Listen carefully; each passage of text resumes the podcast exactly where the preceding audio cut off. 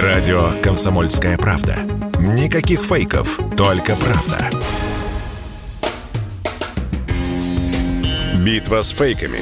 Развенчиваем дезинформацию Запада о спецоперации на Украине – и Валентин Алфимов появился в студии развенчивать фейки. Здравствуй, Валя. Привет. Э, Привет. На, начну по традиции я. Помнишь, Давай. мы с тобой говорили, и ты приходил с этим развенчиванием фейка про призрака Киева. Да. Про этого Это не- мой не- герой практически. неуловимого летчика, который, э, да, собственно, каждый вылет там по 20, по 30 самолетов-то Да. сбивал.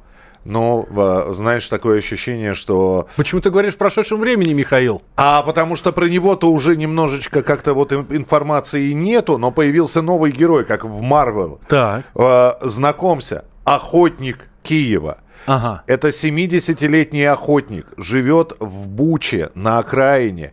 Хотел попасть в тероборону, но его не взяли. И тогда он купил винтовку на последние деньги. И Гробовые. Пошел, и пошел стрелять. Никто его не видел. Он, это охотник Киева. Никто его не видел, но фотографируют э, пулевые отверстия в стене и говорят, это охотник Киева. А, То есть, что говорит о том, что он не всегда попадает в людей, то есть иногда и в стену попадает. Ну вот, вот тебе новые, новые истории, новые герои. да, а, мы с тобой говорили, я не помню, правда, вот э, рассказывал ли я в эфире или нет, но э, вот этот вот летчик, призрак Киева, Да. он же погиб. А уже погиб? Он героически погиб, да. Сбил в общей сложности больше 40 самолетов. Вот, и все. собственно, это очень легко объясняется. Почему вот э, этот миф закончился? Потому что, ну, все поняли, что в него особо не верят, и, ну, нужна была какая-то героическая гибель. Ну, то есть что-то должно было с ним произойти еще более героическое, да? Вот. А И, сказать, что он улетел и обещ- но обещал вернуться, ну да, Не- конечно, так не получается. не- не получается. Самое интересное, что да, э- эта история очень похожа на м, вот э, н- на остров Змеиный. Да? да.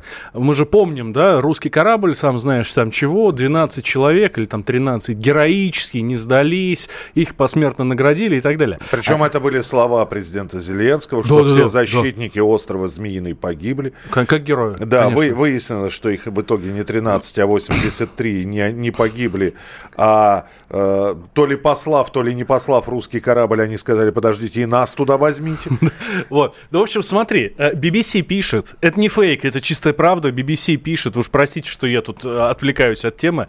А, Украинский пограничник с острова Змеиный вернулся из плена и, соответственно, его наградили. А, у Пограничник Роман Грибов, который участвовал в обороне острова Змеиный, который отказался сдаваться без боя российскому военному кораблю, награжден отличием за заслуги перед э, Черкащиной, то есть, ну, не перед Украиной, а только вот Черкасская родным область. городом, Да, да. Черкасская область. Вот. Это сообщил глава областной военной администрации. А, и якобы он вот то- автор той самой фразы, про которую говорят. Внимание, два вопроса. Все-таки они сдались без боя, да? И, и- и как вообще, за что тогда его награждать? Это первое. А второе, посмертную награду этот пограничник э, вернул или нет? Которую ему вручили посмертно за героическую гибель. То есть, а, а, ну да, получается, Да. два- дважды награжден. Дважды, и один раз посмертно. Причем первый раз посмертно. Ну, видишь, как, ну, молодцы, молодцы. Так, смотри, а самый важный фейк, который сегодня стоит развенчать, это, конечно, итоги вчерашних переговоров.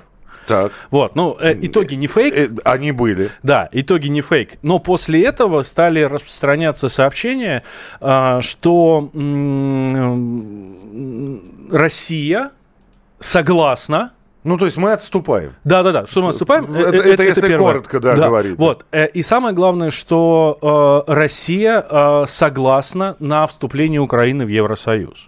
Потому что якобы это было проговорено э, Мединским. Но ты еще не, не видел фейки или видел, что мы согласны Крым отдать а- обратно, да? Ну, это, это да- даже смешно развенчивать. Здесь нет смысла.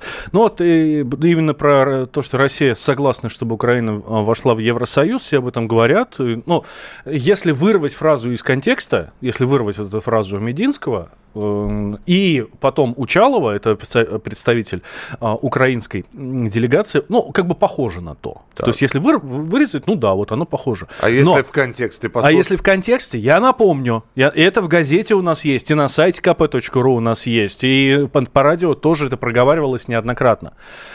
То, что зачитал Мединский, украинские требования, ну, предложения там, да, для, по внесению в договор, это их предложения Россия на них никаким боком пока не отвечает. То есть, ну, пока Россия не ответила. Мы хоть, ну, получили бумажку, Окей, ну видим, да, вы предлагаете это. Вот что они хотят. Ну да. и, и это было донесено. И никакого отношения к тому, что Россия на это согласна, э, это не имеет. Мединский вернулся в Москву, ну или там вернется сегодня. Соответственно, в Кремле с Путиным все это дело будет проговорено.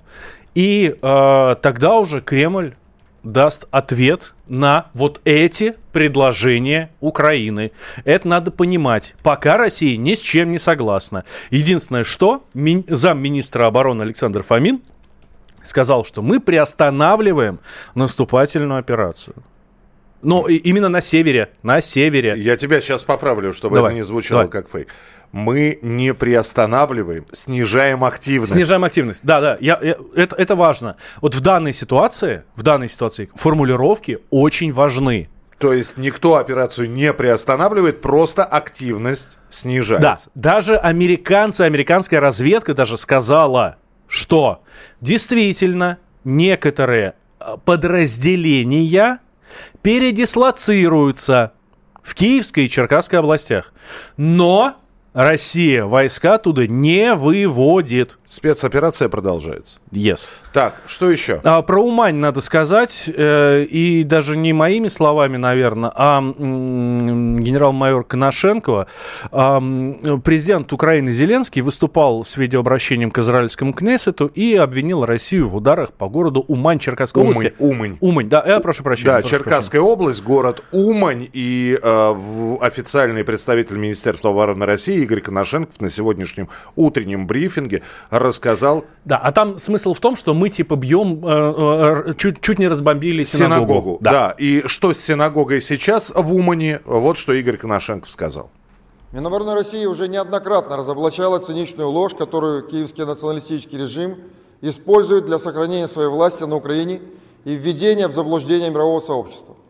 Так, например, 20 марта президент Зеленский, выступая с видеообращением к израильскому Кнессету, обвинил Россию в якобы ударах по городу Умань Черкасской области. Для усиления драматического эффекта Зеленский заявил, цитирую, что это место, которое каждый год посещают десятки тысяч израильтян для паломничества. Хочу подчеркнуть, в ходе специальной военной операции российские вооруженные силы не наносят удары по гражданским объектам, тем более по культовым сооружениям и любым другим местам общественного богослужения.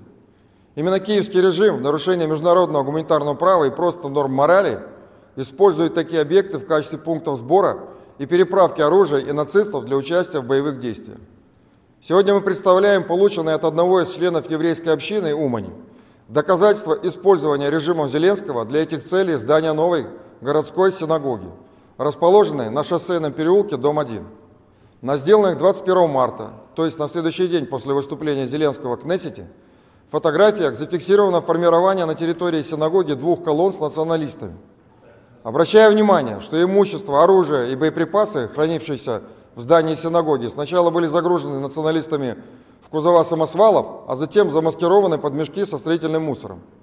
При этом для перевозки из западных регионов Украины националистов и иностранных наемников используются, как хорошо видно на фотографиях, автобусы, имеющие раскраску школьных транспортных средств, соответствующими знаками «Дети».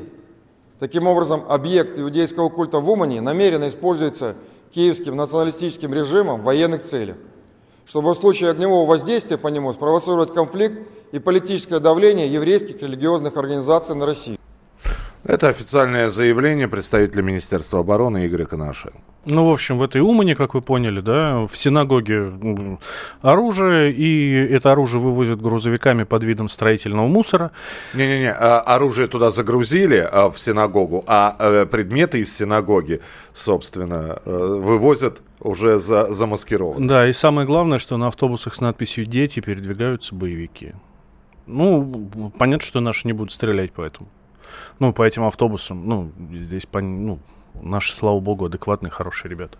Так, а, еще минутка еще, да? да, минутка еще.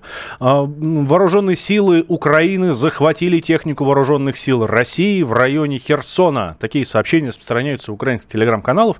А, фотографии, естественно, прикладываются там танк, э, значит, боеприпасы, какая-то БМПшечка, вот, и все такое.